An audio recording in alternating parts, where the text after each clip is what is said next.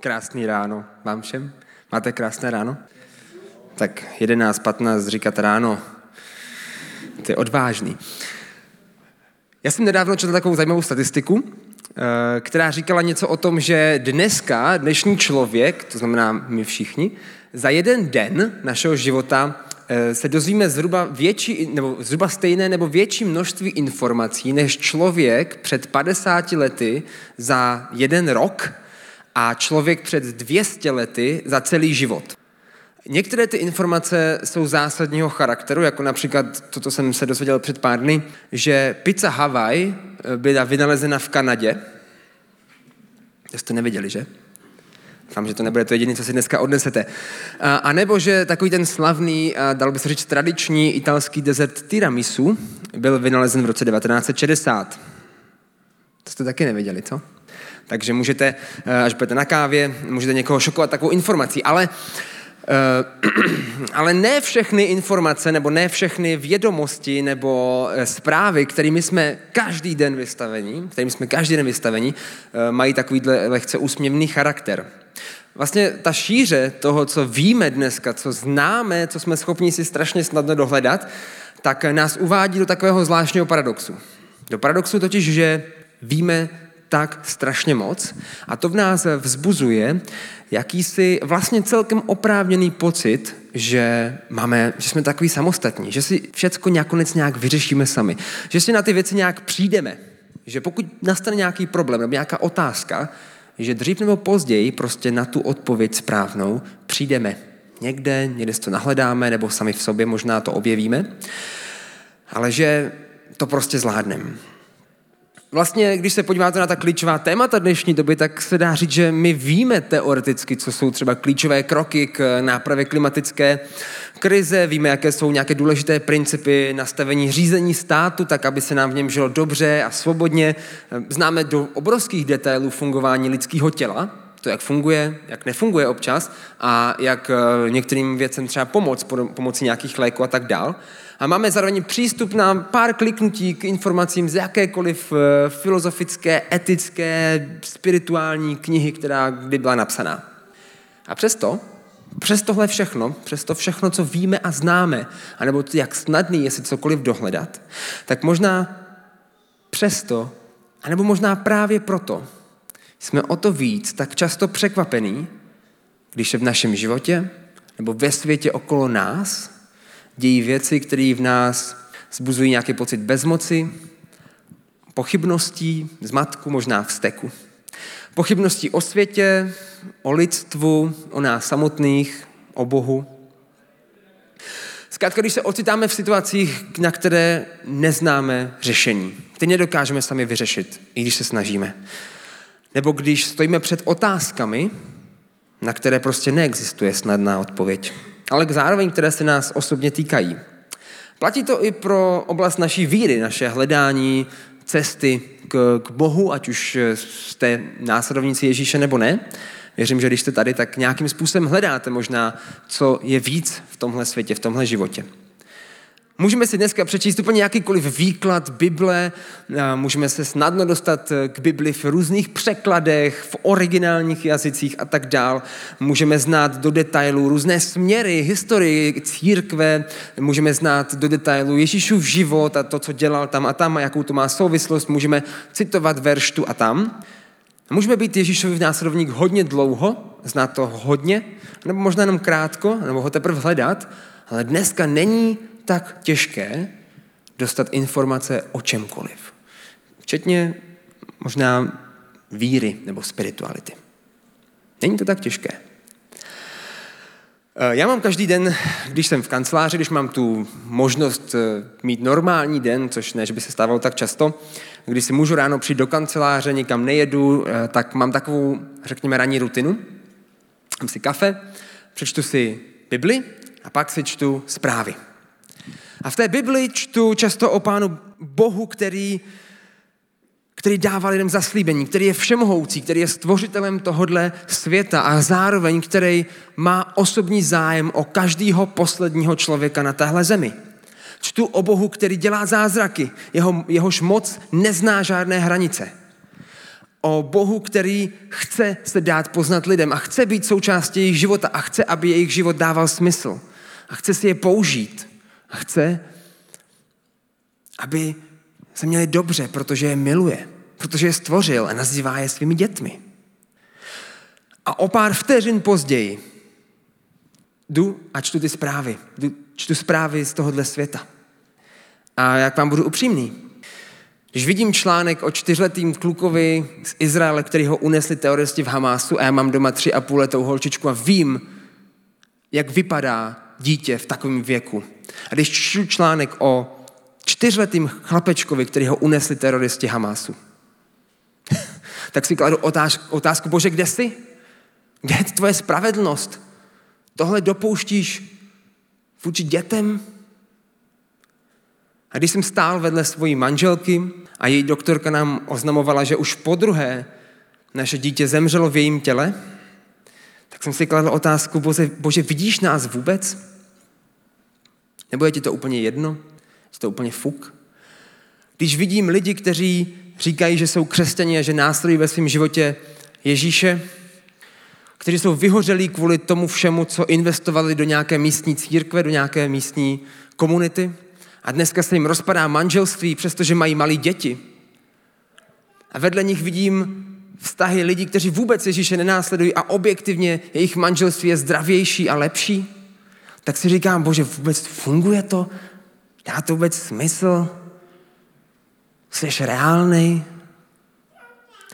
A někdy stačí jenom to, že si přečtu něco v Bibli a pak se, pak se podívám, co by to mohlo znamenat a přečtu si nějaký článek nebo nějaký komentář k tomu a najdu čtyři, čtyři úplně odlišné články, které o tom stejným verši říkají čtyři úplně kontradiktní věci, které se navzájem vylučují. A říkám si, bože, je to jako, tak čemu tady vlastně věříme? Je to, čemu já věřím, jak tě znám, jenom zhoda okolností, Protože jsem se narodil do určité rodiny, v určitém národě, v určité době.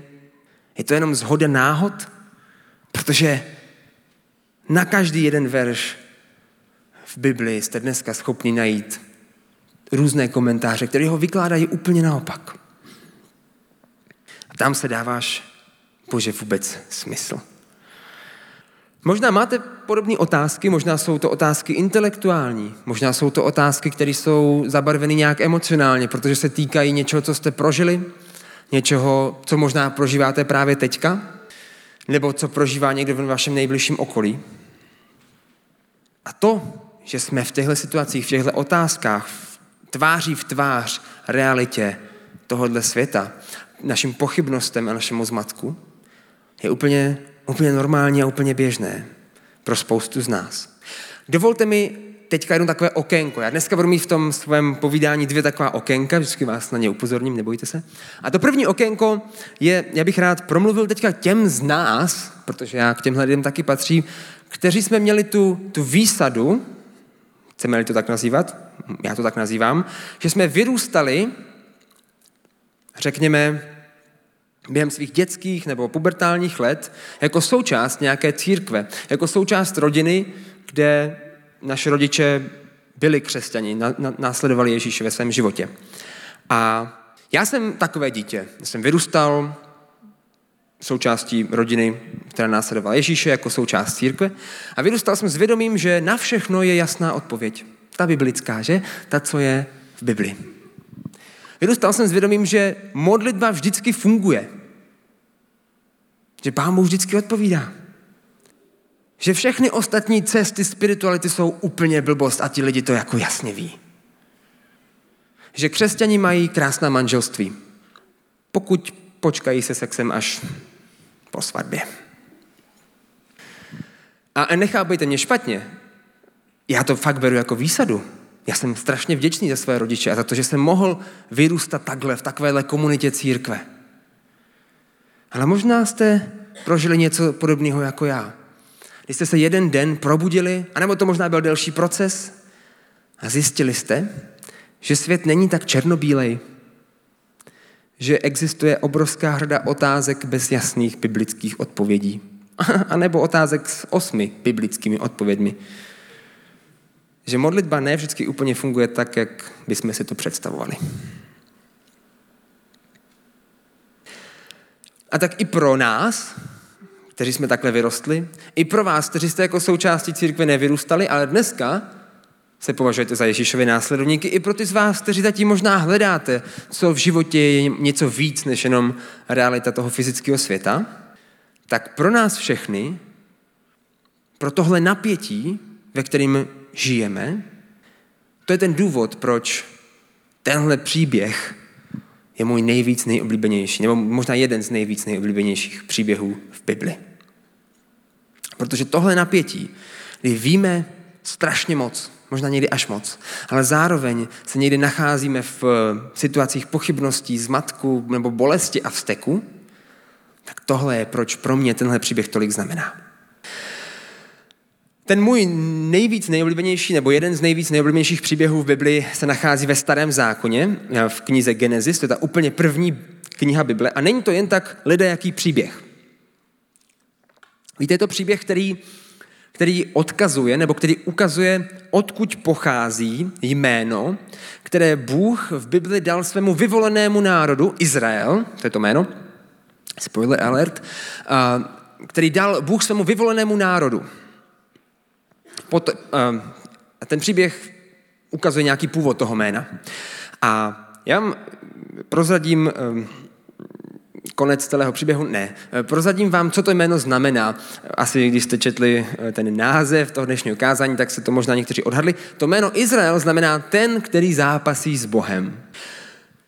Nevím, jestli jste někdo někdy zakládali nebo vymýšleli název pro vyvolený národ, který byste si vyvolili. Já ne. Ale kdybych to dělal, tak eh, nevím úplně, jestli bych vybral takovéhle jméno. Já si myslím, že pán Bůh mohl vybrat pro svůj vyvolený národ něco jako Bůh vítězí, nebo Bůh je vždycky s tebou, nebo Bůh stvořitel, anebo teda Bůh tě nenechá ve štychu, nebo City House, no to ne, ale uh, to by asi tomu ti lidi nerozuměli, že? Tehdy. Dneska už ano. Ale Bůh z nějakého důvodu vybral pro svůj vyvolený národ, na kterým po další staletí a tisíciletí chce ukazovat svůj charakter, jméno, který říká ten, který zápasí s Bohem. No co je tohle pro všechno na světě za jméno? Pro vyvolený národ všemohoucího Boha stvořitele. Ten, který zápasí s Bohem? No to skoro vypadá, že tím Bůh chtěl něco říct. Chtěl. Genesis je úžasná kniha, ale vybrat jeden příběh a o něm mluvit je někdy složité, protože každý příběh v Genesis se odehrává v nějakém kontextu širšího příběhu. A tak to moje další okénko bude historické okénko, kde vám musím bohužel vyložit, ne, ne bohužel, je to, je to úžasné, kde vám chci trošku nastínit ten kontext, ve kterém se potom ten příběh, o kterém budeme mluvit, odehrává. Je to příběh o člověku, který se jmenoval Jákob, a e, Jákob byl součástí ještě většího příběhu Boha se svým vyvoleným národem. A je důležité na začátek říct, že v tom příběhu, podobně jako ve spoustě dalších příbězích, zvlášť Genesis, jde o něco, co se tehdy nazývalo slovo, slovem požehnání. Chcete-li v hebrejštině, tak je to slovo barák. A ne, neznamenalo to dům. V Jakubově příběhu, v jeho kontextu, barák nebo Berecha znamenalo něco jako rozmnožování. A v jeho vlastním jako životě to opravdu šlo o to rozmnožování, řekněme, biologické, tedy o tom, že bude mít spoustu dětí a že vznikne ten národ, ten rod. Ale to požehnání jako takové je něco, že náš život bude plodný, ať už v kontextu dětí, anebo možná v kontextu nějakého dopadu na tenhle svět. Zkrátka, to je něco, o co šlo v tom příběhu, v těch příbězích v Genesis i v příběhu Jákoba. A Jákob mm, už byl od malička docela takovej, řekněme, eh, jak to říct slušně, podrazák. Vlastně jméno podrazák je docela přesný překlad toho jména Jakov, eh, což znamená podrážející nohy nebo něco jako chytající zapatu. Když někoho chytnete zapatu, většinou spadne. Já to znám z dětských hřišť. Takže tenhle Jákob, tenhle podrazák, se pořád od malička s někým rval. Nejprve to bylo jeho dvojče, se kterým sdílel dělohu a v Biblii je napsaný, že už v té děloze se spolu prali a že ta matka to komentovala nějakým způsobem. Takže od začátku už se eh, rval a tady tenhle Ezau je vlastně důležitá součást toho příběhu, protože Já, Jákob se narodil jako druhý, ten Ezau, jeho dvojče bylo první, byl prvorozený a to v té době bylo trošku důležitější než dneska. Ezau se narodil první a tím pádem měl to právo prvorozeného a měl právo, aby jeho otec mu požehnal. Aby nad ním pronesl takové jakoby slova a nějak u Boha vyprosil, aby opravdu ten Ezau jako ten prvorozený měl, byl vlastně pokračovatelem toho rodu, měl ty děti a tak dál. Byl, byl požehnán, jako množil se a nesl ovoce. Ale Jákob takovým jako nekalým trikem eh, společně s jeho mámou vlastně toho Ezaua obrali o to právo prvorozenosti, možná tenhle příběh znáte, a vlastně získal i to požehnání od svého otce zase jakýmsi trikem. To byly dvě různé situace. A nicméně to vyústilo v to, že ten Ezau se docela na toho Jákoba, no, prostě nebyl rád. Nebyl rád, pochopitelně, a přísahal, že Jákoba zabije. A tak Jakob utíká ke svému strýci Lábanovi, který má dvě dcery, jednu hezčí, druhou méně. To tam je v Bibli, jo? To já si nevymýšlím. A ta starší byla méně hezká, ta mladší byla hezčí. Hádejte, kterou si Jakob chtěl vzít. Tu mladší. Ale zase tentokrát byl oklamán on a ten Lában, ten jeho strýc a zároveň tchán v jedné osobě, eh, udělal takový trik, na jeho konci si ten Jakob musel vzít obě udělal to takým způsobem, že uh, jakoby přivedl Jákobovi na svatební noc tu druhou a Jákob si toho všiml až ráno. ne, nezacházel bych do detailů, jak se to mohlo stát. Důležité je, že teda nakonec měl, měl obě a bylo tam takové jako spoustu různých dalších triků a podrazů, který Jákob dělal vůči tomu svému uh, tchánovi a strejdovi zároveň, tomu Lábanovi. A, ale nakonec i díky těmhle různým podvodům a takovým jako trikům, tak se z něho stal velmi bohatý člověk, který měl dvě ty ženy, ještě měl i jejich služky za ženy, měl s nimi asi 12 dětí, nebo 11 v té době, eh, a synu a pak ještě jednu dceru, takže skutečně měl to požehnání. Měl ten rod, měl, měl velkou rodinu. A rozhodl se vrátit se zpátky do země, odkud uprchl. A tak si nabalil všechno to, co mu patřilo. Jeho manželka Ráchel nabalila ještě i něco, co jí nepatřilo, co patřilo jejímu tátovi. A bez rozloučení utekli. A ten Lában eh, tak eh, zjistil, že mu ukradli nějaké domácí jako bůžky, nějaké sošky, tak je dohnal, chtěl, aby mu ty sošky vrátili, oni mu je nechtěli vrátit, respektive oni tvrdili, že je nemají, tak on prohládával ty stany, ale Ráchel, která ty bůžky měla, tak se na ně sedla. A když ten její táta chtěl prohnat ten její stan, tak říkal, jo, klidně se, tak říkala, klidně se podívej, ale sorry, já nemůžu stát, protože mám to, co mají ženy. Citace z Bible.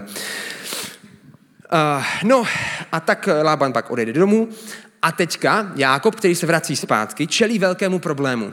Totiž ten jeho brácha starší Ezau, to dvojče, který předtím um, jako přísahalo nebo prohlásilo, že ho zabije, se blíží k celé té jeho karavaně, k té jeho rodině a s ním 400 válečníků. A to je docela problém, přátelé, to už je taková malá armáda. A Jakob věděl, že ho Ezau chce zabít a věděl, že možná v téhle situaci už mu nebude stačit žádný trik, že už prostě to nemá ve svých rukou. A on se sice snaží, rozdělí tu svoji rodinu na dvě části, aby to měl Ezau těžší, kdyby je chtěl všechny pobít, posílá mu jako dárky postupně, ale vlastně ví, že možná to nebude stačit. A tak zůstává sám. Ten svůj rod, to svoje požehnání posílá pryč a zůstává sám. To, co nabil s tím vlastním, vlastní snahou a vlastními triky, posílá pryč a zůstává sám. A tam začíná ten příběh. V Genesis 32. kapitole čteme 25 25. verš. Pak Jákob zůstal sám a zápasil s ním nějaký muž až do východu Jitřenky. Když viděl, že ho nepřemůže, udeřil ho do kyčelního kloubu a Jákobovi se vykloubil kyčelní kloub, když s ním zápasil. Pak muž řekl, pust mě, neboť vyšla Jitřenka. Jákob odpověděl, nepustím tě, pokud mi nepožehnáš. I řekl mu, jaký je tvoje jméno? A odpověděl, Jákob. Na to řekl, tvoje jméno už nebude Jákob, ale Izrael, protože si zápasil s Bohem i s lidmi a obstál si.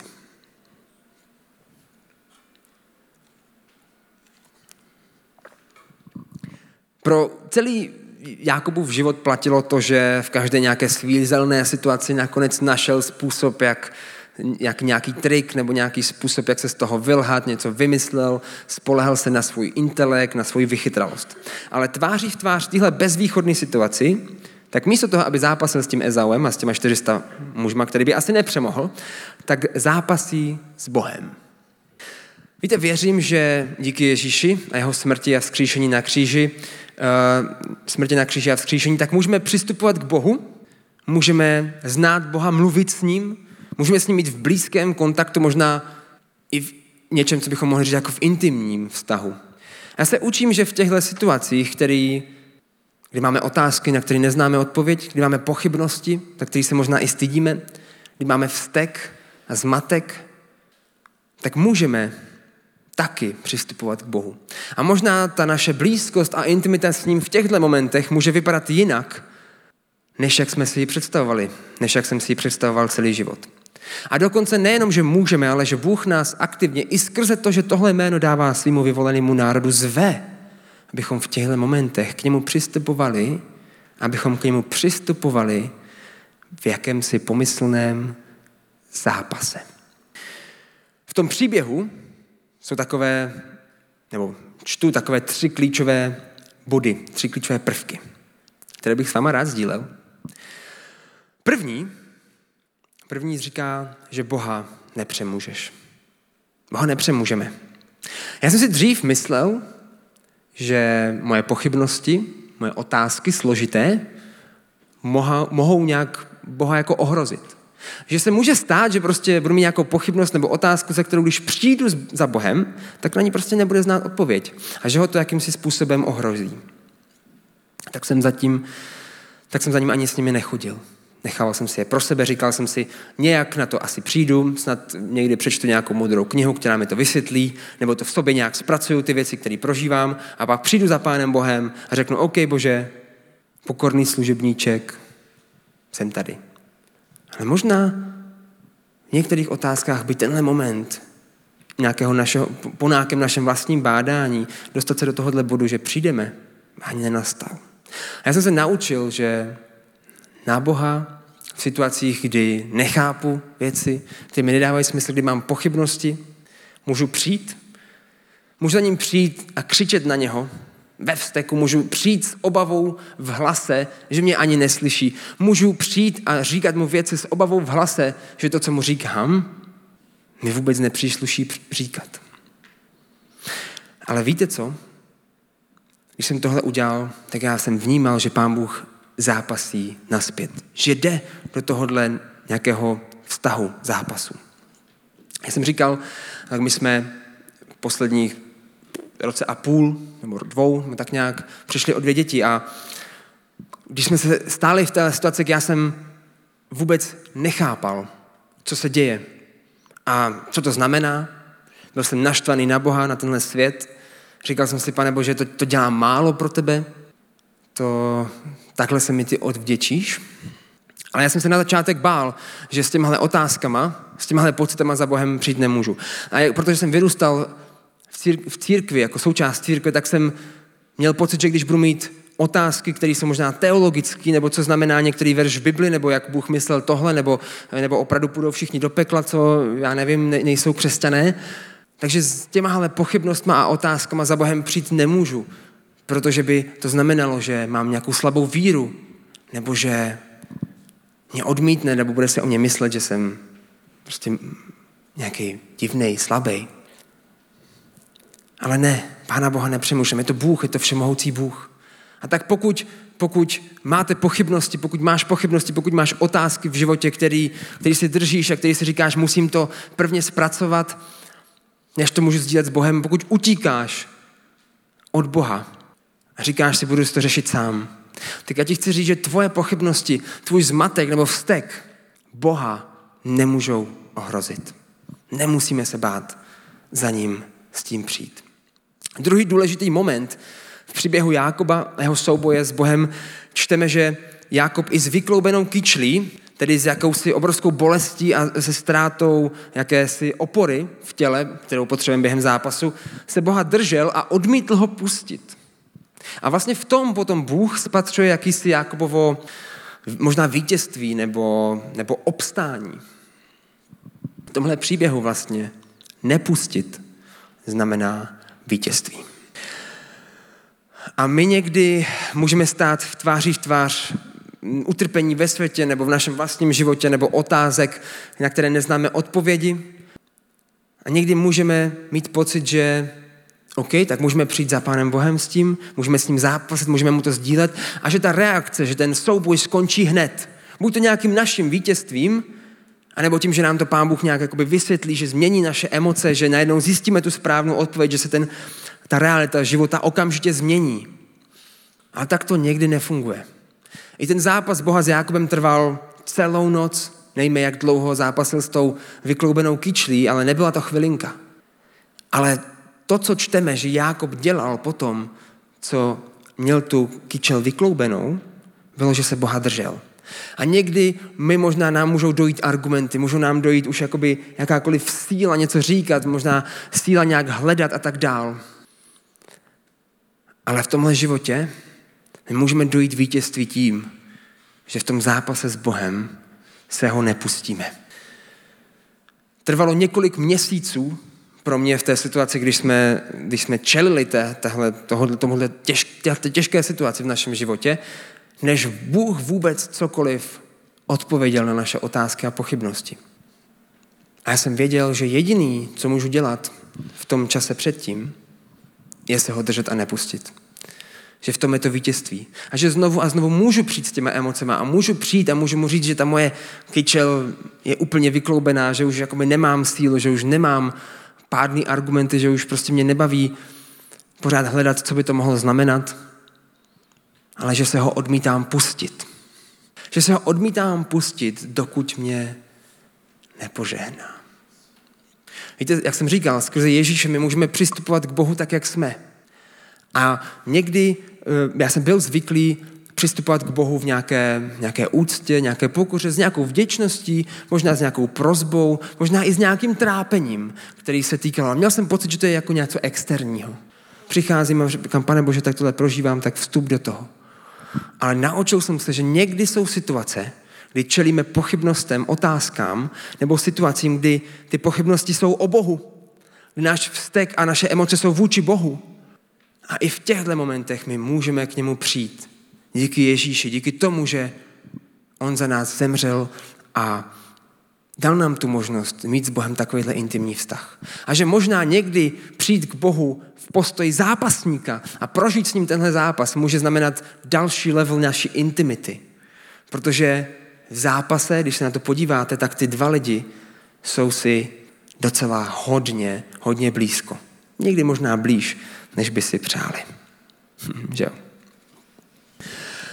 A jak jsem říkal, Jákob držel Boha a řekl mu, já tě nepustím, dokud mi nepožehnáš. A tak ten poslední bod se týká toho požehnání. A dneska možná požehnání v našem životě nemusí znamenat děti, nemusí znamenat uh, velký rod, když taky klidně. Může to znamenat možná nějaký náš vliv, to, co přinášíme do tohohle světa, nějakou hodnotu, nějaký smysl našeho života, proč vlastně žijeme.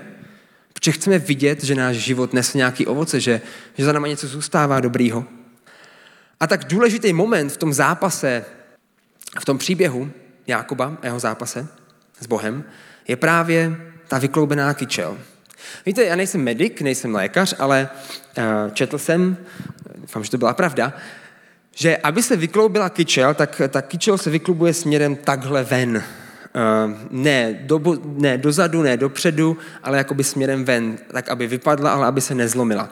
A to znamená, že ten úder, který tu kyčel vykloubil, musel jít tak nějak jakoby zevnitř.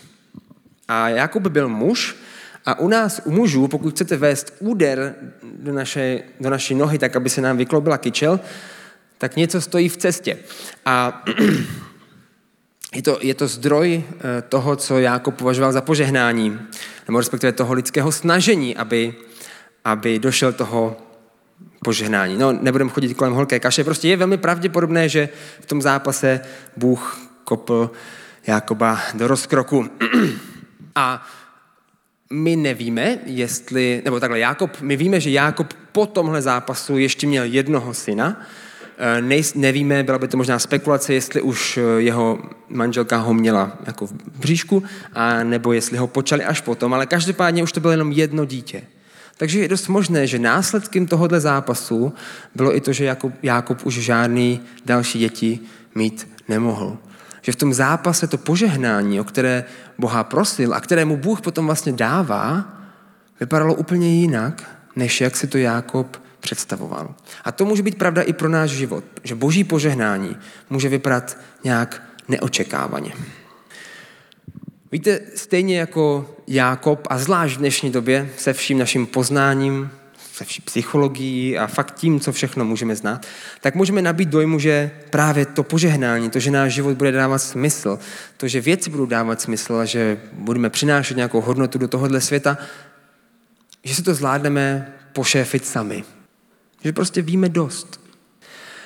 A někdy se potom ocitneme tváří v tvář situaci, kdy zjistíme, že to tak úplně, úplně není. Ale je to právě tady ta naše touha a často i snaha být Bohem, být těmi, kdo to mají všechno ve svých rukách, která je zárodkem našeho pádu. Já bych řekl, že pokud v momentech našich pochybností a těžkých otázek a zmatku a bolesti nezápasíme s Bohem, tak často zápasíme s těmihle pochybnostmi, s tímhle zmatkem, s touhle bolestí, jako bychom sami byli Bohem. A to je to, co Bible ve své, jakoby to, to, co je úplně v základě toho, co znamená hřích. To znamená naše touha a snaha být bohy v našich životech a v tomhle světě. A naše touha a snaha být Bohem je zárodkem našeho pádu. Zárodkem toho, že se ocitáme v momentech, kdy už naše vlastní poznání, naše triky, naše snahy, náš intelekt, naše inteligence nestačí a nám nezbývá, než se držet Boha a jít do toho zápasu s ním. Na závěr mám pro nás všechny takovou, takovou výzvu. A možná někteří z vás si teďka to posloucháte a říkáte si, já ve svém životě nic takového nemám. Nemám žádnou pochybnost, nemám žádnou otázku, na kterou bych neznal odpověď, nemám žádnou situaci, která by mě trápila, nemám nic takového. Good for you. Ale realita tohoto světa je taková, že nechci vás strašit, ale dost pravděpodobně tyhle momenty přijdou. A pak si můžete možná vzpomenout na příběh o Jákobovi a jeho zápasu s Bohem a být jim inspirovaný. A být potom těmi, kdo zápasí s Bohem. Ale možná tady sedíte. Možná tu sedíš a máš nějakou otázku, na kterou neexistuje jednoduchá odpověď. Možná nějakou pochybnost o tom, jestli Bůh je vůbec reálný, jestli je Bible pravda, jestli to funguje, jestli tomu vlastně vůbec chceš věřit. Možná je to něco, co jsi někde četl. Možná je to něco, co jste se bavili s nějakým kamarádem, který vůbec Ježíše nenásleduje a jeho argumenty, jeho pohled na svět dával větší smysl, než, než to, co jsi říkal ty. Možná je to něco, co vychází z nějaké situace v tvém životě. Nějaká bolest. Něco, co Bohu vyčítáš. Nebo jsi zmatený, nebo zmatená, proč Bůh reagoval, jak reagoval, nebo nereagoval vůbec. A možná, protože si vlastně nejsi jistý, jak by Bůh zareagoval na tohle, tak před ním utíkáš a řešíš si to sám. Říkáš si, že tu odpověď najdu na tuhle pochybnost, na tuhle otázku. Stačí jenom hledat. V dnešní době s tolika informacemi stačí jenom hledat. Možná si říkáš, prvně si to musím procesovat sám v sobě, ty emoce, ten hněv, zmatek, pak můžu možná přijít za pánem Bohem a říct, hele, pojď se, jaký jsem proces prošel pro tebe. A utíkáš před Bohem. Protože možná takováhle pochybnost, takováhle otázka, takovéhle emoce přece do vztahu se stvořitelem světa nepatří. A tak ať nám je každému z nás dneska tenhle příběh Jákoba, tenhle příběh, který Bůh záměrně dal jako začátek jeho vyvoleného národa inspirací že můžeme. Že i díky Ježíši a tomu, že máme přístup k Bohu, můžeme před Boha přijít s vděčností, s chválou, s prozbou a taky v postoji zápasu. Můžeme přijít jako zápasníci, protože můžeme vědět, že Pána Boha náš zápas s námi, naše pochybnosti, naše otázky neohrozí. A v tom zápase se ho můžeme držet. A někdy to trvá dny, někdy týdny, někdy možná měsíce. Ale můžeme v těchto otázkách, v těchto situacích, v těchto momentech mít, mít ten postoj a říct Bohu na rovinu, Bože, já se tě nepustím, dokud mi nepožehnáš, dokud neuvidím tvoje, tvoji změnu ve svém životě, tvoji cestu dál. Ale zároveň můžeme přijmout, že tahle jeho cesta, tohle jeho požehnání může vypadat jinak, než jak bychom si to představovali. Protože to je jeho požehnání, jeho cesta. A tohle jsou těžký, těžký momenty, ve kterých se často nacházíme. Těžké otázky, pochybnosti, situace. A možná by bylo snažší, a možná často je pro nás snažší, je prostě nechat být a my zvládneme to odignorovat, my zvládneme uh, možná na to nemyslet, my zvládneme si nějak nastavit hlavu, abychom se k tomu nemuseli vracet. My se tomu můžeme vyhnout v modlitbě, my se tomu můžeme vyhnout, když čteme Bibli, když přemýšlíme o Bohu, když přemýšlíme o našem životě. Ale já věřím, že pokud půjdeme v těchto momentech do zápasu s Bohem, tak uvidíme nový level naší intimity s ním, našeho vztahu s ním. A že to povede k tomu, že on, ne my vlastní snahou, vlastní chápání, vlastním intelektem, ale že on dá svoje požehnání do našeho života, svoji, svoje požehnání ve smyslu, že náš život bude mít smysl, ponese ovoce, bude mít dobrý vliv na, na tenhle svět, na svět okolo nás, na nás samotný. A to je něco, co absolutně stojí za to. A když jsme stáli tváří v tvář v ztrátě miminku a nevěděli jsme, co to znamená a nezbývalo nám než jenom zápasit, tak dneska, když se podívám zpátky, tak je to období, kde úplně jinak se posouval můj vztah s Bohem. Můj, moje poznání Ježíše a to, kým může být v našem životě. To bych si přál pro každého z nás, v našich pochybnostech, v našich zápasech, v našich zmatení, v našich otázkách. Protože to stojí za to.